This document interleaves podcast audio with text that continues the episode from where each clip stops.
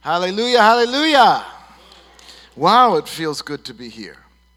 It really does. I'm, uh, I'm actually a bit surprised. And Bruce, uh, in case you wave at me, let's do the video at the end. Where's Bruce? There's Bruce. Let's do the video at the end. We have just a little video we're going to show you, but I want to jump out of, like stay in, but jump off of. That would be the word. The wonderful anointing that is here right now. Uh, your worship team, that was like, we just went right in there. That wasn't taxiing down the runway and then we got there. That was helicopter, like right there. So, can we just appreciate the worship team again?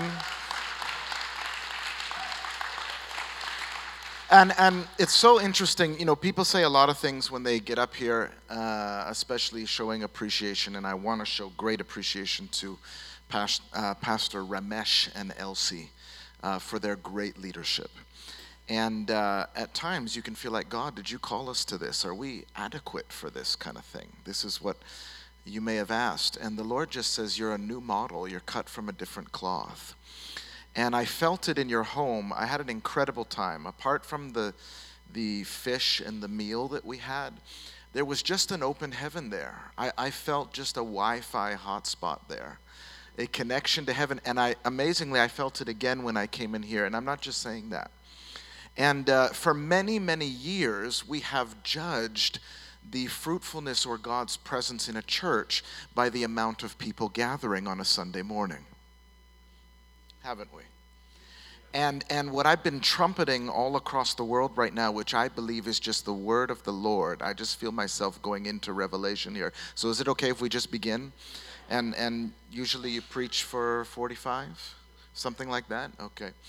Uh, you know, all across the world, I've been trumpeting a message, and I'm beginning to hear it even more now. It's small is the new big. Small is the new big. And there's a reason for that because uh, God wants to use, this is what I'm seeing, God is using smaller churches. And my dad used to say to me, We have a larger church, and I would want to do things quickly.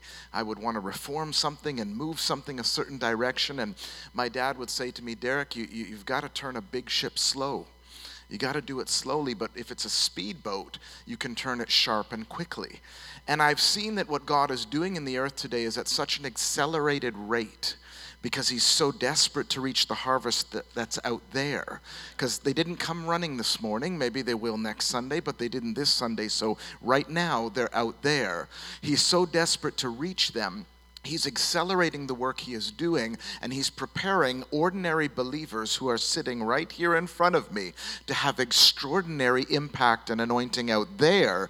And so he's using smaller churches that he can shift quickly into the new thing that he's doing. The Lord spoke to me this morning that you absolutely are a new model. You are a new model. You are fulfilling exactly that as small is the new big. Can you say amen? This is what God is doing here. As I uh, was upstairs, I felt that open heaven immediately, and I felt like God wants to now expand the open heaven that's over this ministry. He wants to grow it. And there are three things that jumped into my spirit during pre service prayer upstairs, and uh, three keys for you to begin to expand the open heaven and portal that's here. I didn't mean to be so prophetic this morning.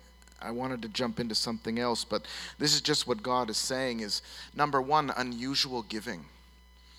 Finances, unusual giving financially. Pastor Ramesh and Elsie didn't ask me to say that, God did. unusual giving. Generosity needs to be part of the culture here. Unusual and radical generosity with finances needs to be part of the culture here. Number two is a healing river we need to be jumping into a river of healing in this house. And you need to massage that healing anointing. What I mean by massage is don't go around massaging each other necessarily, but what I mean is work the anointing. Use your, your, your front space here. Think of it like a river. Pull people up to the front. They need healing. Even if they don't get healed, pray for them to be healed. That's massaging the anointing.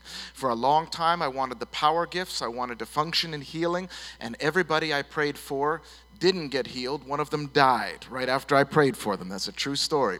But I told God I'm going to be unrelenting in pursuing this gift of healing. And I, I said, I'm not going to read the rest of the Bible. I'm only going to read the healing scriptures until this begins to work.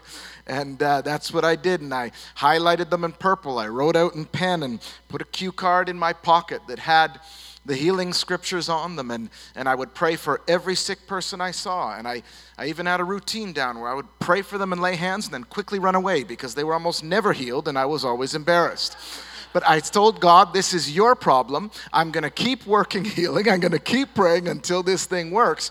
And I don't know exactly when, but at some point, the word and the anointing of healing dropped from here, the scriptures dropped from here into here. And the word of healing, that now was in agreement with my spirit and not just my mind, began to work itself. That word of healing began to heal the sick instead of me trying to heal the sick. Can you say amen?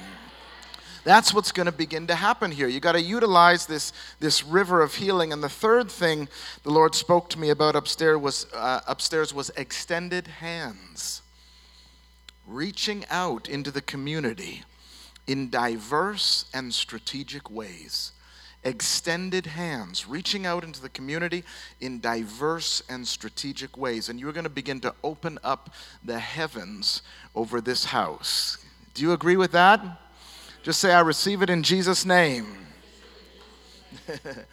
now, uh, Pastor Ramesh read a great bio of mine, and it, it's all true. But where did it start? A long time ago, I had a dream. And this particular dream has become an undertone or earmark uh, or milestone in, in my life. I had been pastoring at the Embassy Church, and uh, we were leading a revival there for about seven seven or eight years, just incredible meetings, and I'll talk more about that. Uh, but you know, at, at, that time, we just saw incredible manifestations of the Spirit in our services. Uh, our meetings would go till one, two in the morning. We had buses coming with people, but they were generally people from other churches coming to experience this kind of outpouring that was happening, and it was spearheaded by the young people. I mean, we had incredible things. We were just seeing all the stuff. I think if you're a Catch the Fire church, you know what I'm talking about. We were just seeing the good, the bad, and the ugly, but we loved the good. there was all kinds of stuff going on, and the power of God was moving. And that was my first seven years in ministry. And I thought, well, what more do I want than that? Uh, I've arrived as a young minister. This is it fill the building, come hear me preach. And uh, God's moving, count the offering, count how many people were in the seats, let's try to grow it. And that was kind of my paradigm, my, my box. And as charismatic as it was, I actually became religious with that. I don't know if you got that, but I became religious with my and, and, and you know what God did? It, I only now know it was His mercy. At the time, I thought, I thought I was being judged. I thought I'd lost the anointing. But one day, after around the seven year mark, He just sucked the life right out of the room. you know, the, the revival kind of kind of came to an end. We still had some stuff going on, but it wasn't what it used to be. And I began to function in what's called functioning in the flesh. I was trying to reproduce the old glory that once was because as a young minister, I was too immature to know that God was moving into something else. I wanted to stay back here because my paradigm was what else could be better than having full, great services in the church? Are you hearing me? And so, God, I didn't realize though at the time that the reason God sucked the life right out of the room, and that's not what He's going to do here, and that's not what we want Him to do. Amen? We, we want it all the time. It, tomorrow morning in your prayer closet. We want the revival fire of God. But what he was doing was, I was so attached to that side of the coin, he had to remove that side of the coin because he wanted to introduce me to the other side of the coin so that I could bring the two sides of the coin together. we could begin to merge revival and something else. And this became a terrifying journey for me as I didn't know what to do as I stood in front of 200 people. And in our Sunday service, over a thousand people. As I stood there, I didn't know what to do anymore. Preaching to the same people every week was good, but I said, Lord, there's got to be more than this. Am I really fulfilling the Great Commission? I'm being faithful as a pastor. I'm, I'm doing, the, I'm doing the work and I'm giving my all to these precious people. But the Great Commission is talking about discipling nations. Can't I do church and disciple nations? And I found myself wanting and longing for something, and I didn't know what it was. I didn't know I had become so, so religious in my box. And then the Lord had mercy on me and gave me a dream. And in this dream, I saw a coming move of God that was taking place in the streets. I saw people on corners I saw crowds getting saved, and, and I knew it wasn't evangelism because I, I also specialize a little bit in dreams and interpretation. I've got an anointing for that, and I knew it represented souls being reached out there because there was a supermarket and there were people getting saved in the supermarket, which represented marketplace ministry. And I was seeing this incredible move of God happening out there. And I thought, well, what church? Where, where's this coming from? Which, which church is this? Is this our church? And I didn't see any church. And then I was taken in the next scene of the dream to a high school. And there I saw average young people. Nobody special, nobody in a big white suit, nobody on a stage. Just young people laying hands on the sick. There were signs and wonders happening among young people in the school system. It was incredible to see this outpouring happening of signs and wonders through the what's been prophesied for a long time, the nameless, faceless generation. This is what I was seeing. So then the shocking part in the third portion of the dream was I was taken to a local church. And uh, I was inside this church and I noticed that it was built up so high and surrounded by brick walls, red bricks and even inside the church, everything was compartmentalized by these big red brick walls. But what was so shocking about this dream was the bricks were falling. in fact, in the dream, I remember having to kind of get out of the way as these bricks were coming crashing down.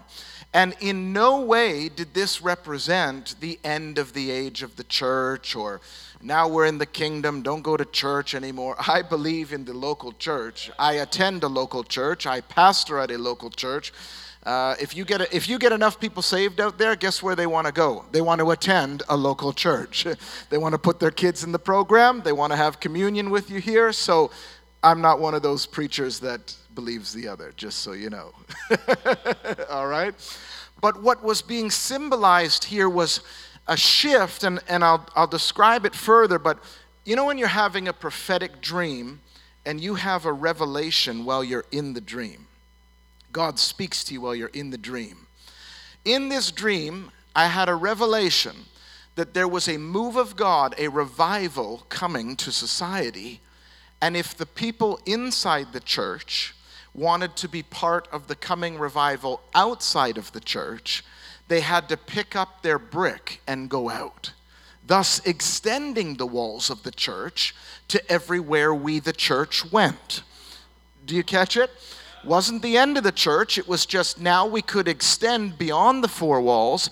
And I saw people in church picking up their brick and going out into society. And as far as the bricks went, as far as the church went, the kingdom of God was expanded. Does that sound like a good dream? Well, it had some challenges in it because in the final scene, I saw this intercessor I know, and you probably would know him too. He was on the ground floor of, of uh, you know, Catch the Fire TACF years ago. And uh, every time he appears in one of my dreams, it represents intercession. And I saw that he was moving his things into the pastor's office. And I thought, that's strange. Uh, can you imagine a, a busy pastor trying to return emails and this prophetic intercessory guy is, is sharing the same office? And, and the Lord gave me a revelation that the pastors, unless pastors would begin to share their office with intercession, unless pastors would get on their knees and pray, they would not be able to understand the dynamic of what is coming upon us, which is arguably one of the greatest church reformations since the book of Acts, maybe since Martin Luther. The greatest church reformation. We are in the eye of the storm right now. So I have this dream back there, and, and I don't know what to do with it. And we start to pray for that thing to, to come to pass. And the challenge is I'm wanting to reach people out there. We're wanting to impact people in society. And I remember one night we had a guy come back who he had been healed of, I think, some mental illness, and he stood on the stage there with his doctor's report and uh, totally healed. Incredible. And as I got into the car, and coincidentally or strangely or by God's Spirit, I felt it again this morning. And I preach a lot of places, and I felt it this morning.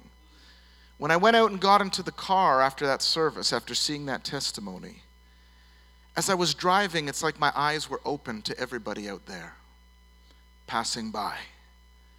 And I thought, Dear Lord, how do we get these people? The God of the universe who made them, who loves them, who actually wants relationship with them just showed up at 416 Taunton Road in Oshawa. And how do we let them know? Because if they met him, they would love him. And the gap suddenly was huge. I don't mean to bring a heavy on our, I see a few tears here, but the, the gap between the glory in here and the disconnect out there suddenly in my eyes was massive. And I felt it again this morning, and I hadn't felt it in the longest time as I walked in and the worship was going, and you could feel, you could feel the tangible presence of the Lord in here. And I was just at the store, bought some fruit juice. And there's people in there that if they knew him, they'd love him if they met him, they'd never refuse him. I think you know this scripture very well, so I'm just going to read it to you. I, I, want you just to relax. But it's Matthew chapter 9, verses 37 and 38. You know it, but I think it'll interest you, especially this morning. When he saw the crowds, he had compassion for them because they were harassed and helpless like sheep without a shepherd. Then he said to his disciples, The harvest is plentiful, but the laborers are few. Therefore, pray earnestly to the Lord of the harvest to send out laborers. You see, the issue is with the laborers, isn't it? And what we've typically done, and this usually goes over well when I, when I give this example, but imagine a farmer you know, because we know the good seed are the sons of the kingdom, and God wants to sow you into every mountain of society. We know that, right? But imagine a farmer goes out and sows seed, and vegetables spring up. And then one morning he nudges his wife and gets her out of bed, and he says, Honey, look, there's a harvest vegetables are ripe and, and ready, then, then imagine they get down on their knees and they begin to in, intercede and pray for the harvest to grow legs and make its way into the barn all on its own. Mm. Just think about that. I call, I call the vegetables from the north, the south, the east, and the west. Come in in the name of Jesus. And we're going to hold another prayer meeting at home for, we've got to get those vegetables. No. A farmer trains and equips his sons to go in and get the harvest. A good farmer hires laborers to go out into the harvest. He ekbellos them. That's that word Lou Engle was talking about it's where we get the English word to bellow out. Ek bellow is a violent, radical word. It's the same term used when Jesus describes casting out a demon. It is a violent word. And when you do a study on the word ekbello, when we talk about sending out laborers, I did a deep study on that thing, and I found everywhere in the New Testament where, where it uses the word ekbello, it's for something really negative sounding, like casting people into hell, uh, angels into outer darkness. And I thought, dear God, why, why do you use that term? Why do you use that terminology for sending us out into the harvest? That's the only time it's semi positive. Couldn't you say something like, he, he pastors me into my place of promotion? Or he, he, he sends me to the nations with more money than I've ever had before? Or uh, he takes me out of persecution and CEO position? And, and Ekbello stories just aren't like that, are they? Many of you probably have some Ekbello stories of where he sent you, and, and it was anything but that. I said, Holy Spirit, why do you use this term for sending out laborers beyond the four walls? And I came to an understanding that the word ekbello is used to describe the sending of someone somewhere they are resistant to go. just you're holding on to your church chair. I don't want to go out there. I'd rather pray and wait for them to come in here. But the problem is, this is not God's way of reaching his harvest. When we came into the under. Oh, praise Jesus. When we came into an understanding of this, the drought in our services ended. Now we began to have both the moving of the Spirit, we had bodies all over the floor, we had all kinds of incredible stuff going on, but some services we didn't do that. Sometimes we lined people up to begin to share how God was using them out there. We begin to see each person as a potential laborer that could be trained, equipped, prepared, and sent. And I came into several understandings during that time. I want to whip through a few of them quickly for you. But did you know in John, I believe it's John 4 John 5, do you know that it actually says that Jesus says, Do not say there are still four more months and then the harvest. oh, the harvest is coming. One day. Rosh Hashanah, it's coming. Now, I believe in the times and seasons and epochs of God. He has times and seasons that He does things, but the harvest is not limited to that. Did you know that? The harvest is reachable as far as you are goable. Is this too much for us this morning? I don't know if goable is even a word, but not gullible, goable. but we began to understand that the issue, the problems was with the laborers. And I remember I was trying to fit in the total training and equipping experience of laborers all on a Sunday morning. That was really hard to do. Because you can't preach for more than an hour. They just go to another church where they can get out for lunch quicker. And, uh, you know, you can't really get into system building and how to you know, do this or do that on a Sunday morning because most of the people didn't come to hear that. They've come to experience the Lord and, and celebrate and have their needs met, and that's all really good. But I ran up against the challenge of how do I train and equip laborers to send them out? And I discovered that each person right here has a ministry pulpit potential, but it might not be up here, it's out there. Every person has a spiritual inheritance that's from God. Did you know that?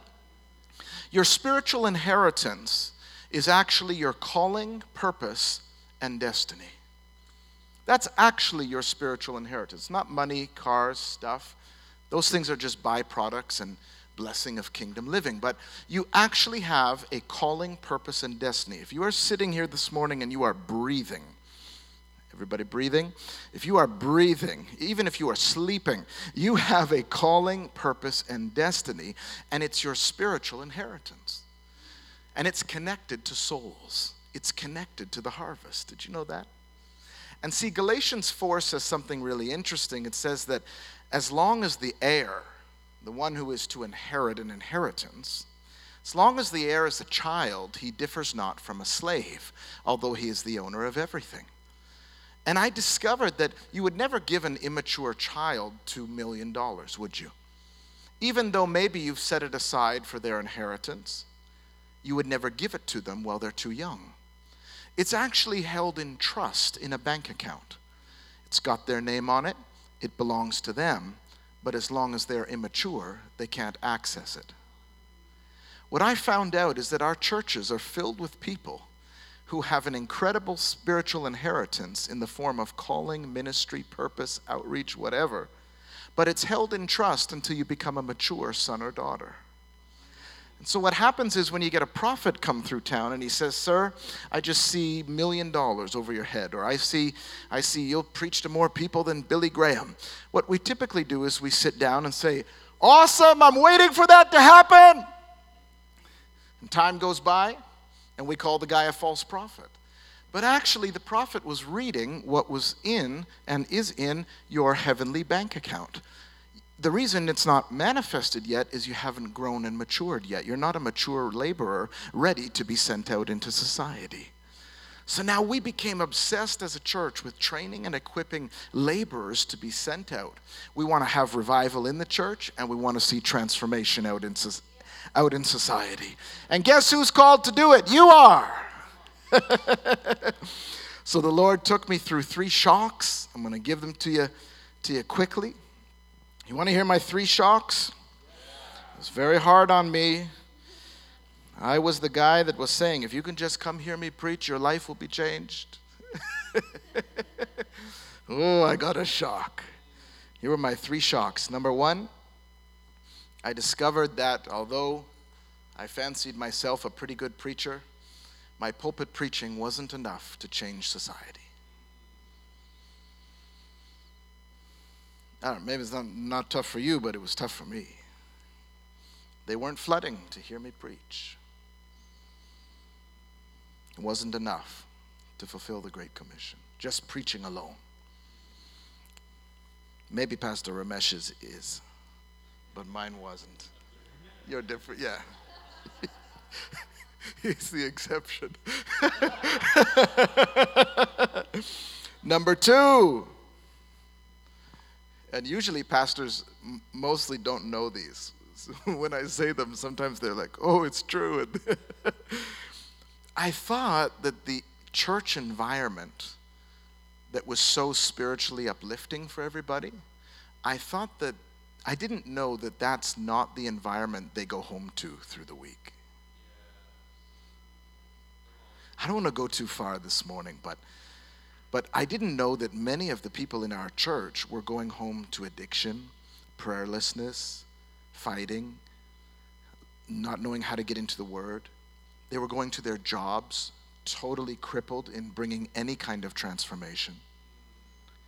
But when they would come to church, it was this it was a real hospital for them, which is good, but they would come to church and somebody already paid the price for the presence up here and you just walked into it. The worship team brought in and you don't have that worship team with you at home, do you? maybe your wife does, but you, you, you don't have that at your job, do you? And I realized that we had to equip people to be, what is it, uh, thermostats and not thermometers. We had to equip, equip people in how to cultivate heavenly environment at home and out there so that environment wouldn't change them. They would be catalysts of change in any environment they would go. They wouldn't just rely on the Sunday morning environment, as great as that was. That was shock number two. Are we still okay? Seatbelts fastened. Shock number three was, and I say this carefully, but I thought that people were as hungry for God and living a holy life as the leadership was, as their leaders were. And some leaders are not even. I was, it was like God opened my eyes that there was stuff going on that was holding people back from the maturity needed to step into their calling and purpose out there. And God wouldn't release people into society within their ministries if they weren't mature enough because their ministry would turn around and crush them. And God cares more about your soul than He does about your ministry. Can you imagine? Churches filled with baby Christians, maybe discipled, but they don't even know what their calling or purpose is. They don't know who they could be out there if they were properly prepared. Well, those are my, my three shocks. are you still with me? so we discovered that if we could properly train and equip sons and daughters to help them unlock their calling and purpose, God would actually begin to open doors out there and they could pick up their brick and go out. So, by nothing short of a miracle, God gave us a gift in the form of a three and a half day training system. God answered my prayer. So now we had both. We had incredible Sunday morning services, but we also had this thing that we called, uh, Pastor Ramesh alluded to it earlier, the History Makers Experience. The History Makers Experience. Now, the reason Pastor Ramesh said this, and normally I wouldn't requote it because it looks like you're, you're not being humble, but he said, on the forefront of training and equipping. God actually is using this training and equipping thing all over the world in different forms, but we've got something unique here that we began to do.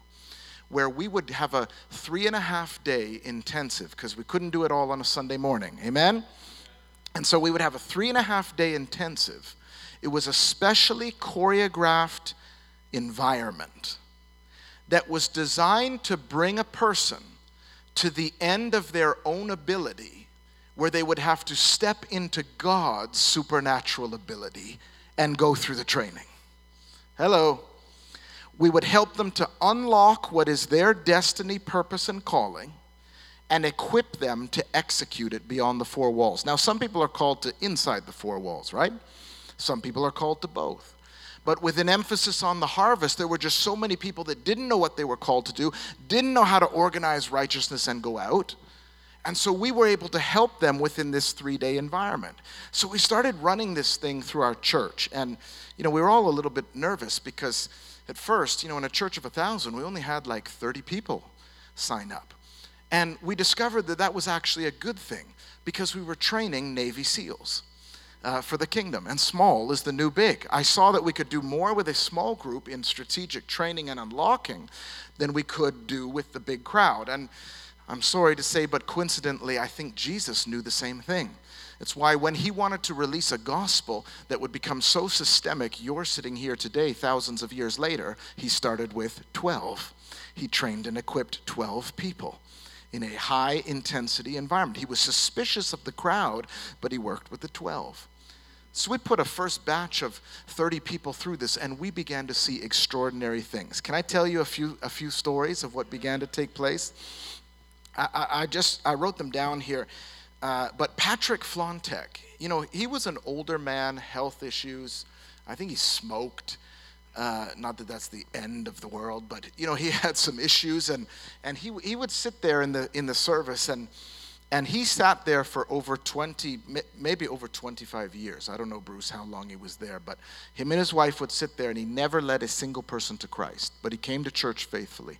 After he took the training, he decided to start a program that would reach senior citizens because he was coming of that age. It was called Budding with Seniors, and it was a way to connect young people with seniors who needed hope restored. Anyways, his story goes on to where he, he uh, began overseeing two seniors' churches out in the community. Two seniors' churches, and they wouldn't all come to our church on a Sunday, but he would go to them he said, Pastor, with tears in his eyes, he said, Pastor, I, uh, I am now leading people to Christ on almost a weekly basis, many of them before they die and go on to heaven. That was Patrick Flontek, Aisha Francis. Uh, she came through the History Makers experience and got a download from God during it, and we taught her the system of how to create a program like that. She created something called Project Restore Phoebe. You may have seen her now. She's sort of becoming famous. I almost never see her anymore. But she dealt with incarceration. Her husband had been locked up. She knew what it was to go through that, and she turned that around into a program that helps rehabilitate families where a spouse has been in prison, they help assist the family from the moment he or she is in prison all the way to reintegration into the family. And it's all based on Christian kingdom principles. She's leading people to Jesus this way.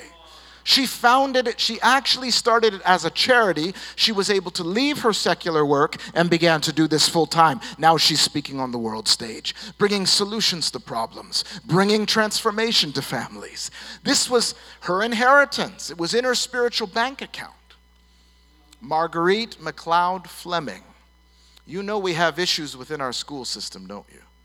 You know we've got this perverse sex ed curriculum going on and you know what? She said, Pastor, I sat in church for 30 years waiting for my, she said, waiting for my release. That's like parole talk.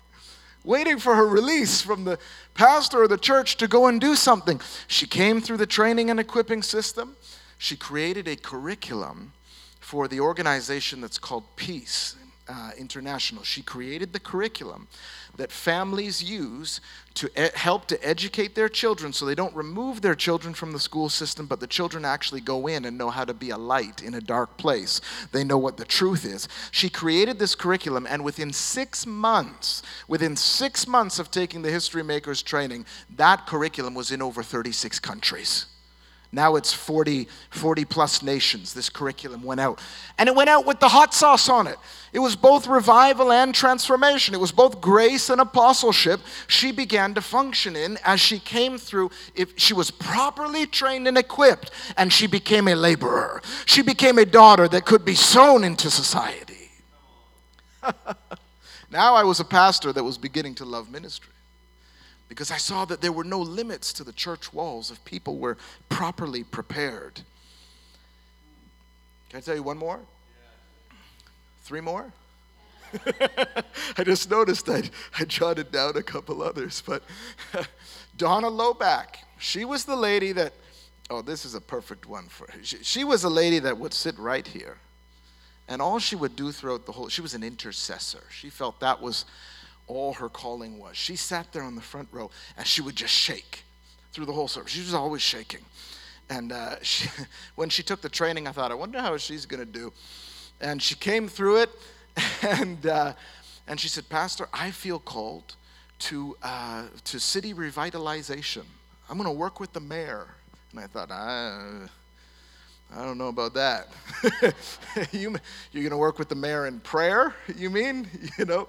And uh, you know what? Something happened with her. She created a, proje- uh, a project called City Revitalization. I still had my doubts.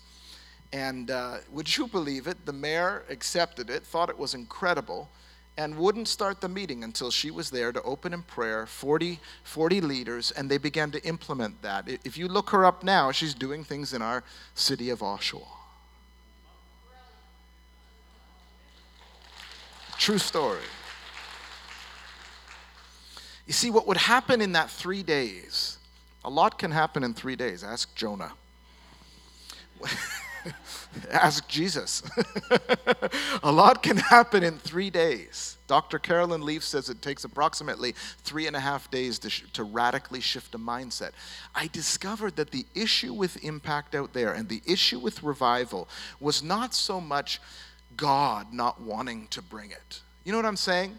Like, we're always trying to create these secret passcodes that suddenly are going to appease this faraway, angry God, and He's going to say, Ah, you have put in the right password. I will now send my glory. No, the harvest is ripe right now.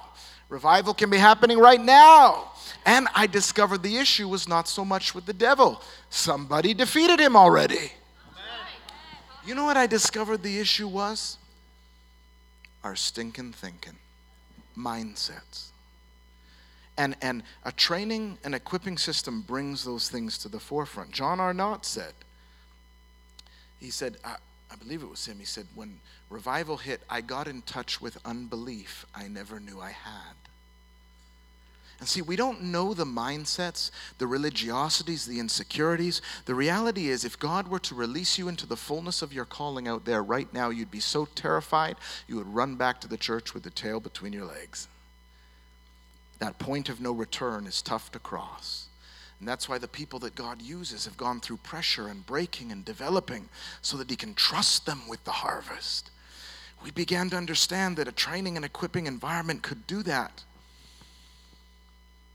And the supernatural was present in those, in those times and still is. Every time we do the training, we had, and I, I don't always tell this story, but you're a Catch the Fire church, so I'll tell it. But we've had up to date two borderline illiterates, like people that borderline illiterates begin to read and write during the training. Because there's some assignments they have to do and the first day the guy was like i can't write i can't read. And as time passed on he began to write. He went back to his first nations reserve and got on the some type of government level and began pastoring these are true stories, they're on our website. Docu- we, we have hundreds of stories like this. Because of the work that began when we did that in our local church, the mayor, there was such influence happening, the mayor wanted to present us with an award.